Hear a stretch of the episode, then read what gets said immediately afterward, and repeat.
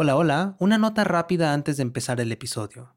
¿Sabías que Manual para ser Juan Helsing tiene su propio audiolibro con material exclusivo y nunca antes escuchado? Se llama Manual para ser Juan Helsing, el audiolibro. ¿Cuáles son las leyendas reales detrás de las historias de Juan? ¿Qué personajes de la serie existen de verdad?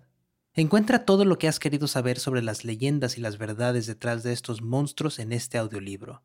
Recuerda, cuando compras los audiolibros de 80, nos estás apoyando directamente como productora independiente para seguir haciendo todas nuestras series en audio. Así que encuéntralo en libro.fm, Apple Books, Google Play, Storytel, BookBeat y en tu aplicación de audiolibros favorita. Simona de Monsters aquí. Y viene un dato que quizá no sabías de un monstruo. Hoy tenemos el Duende Muki.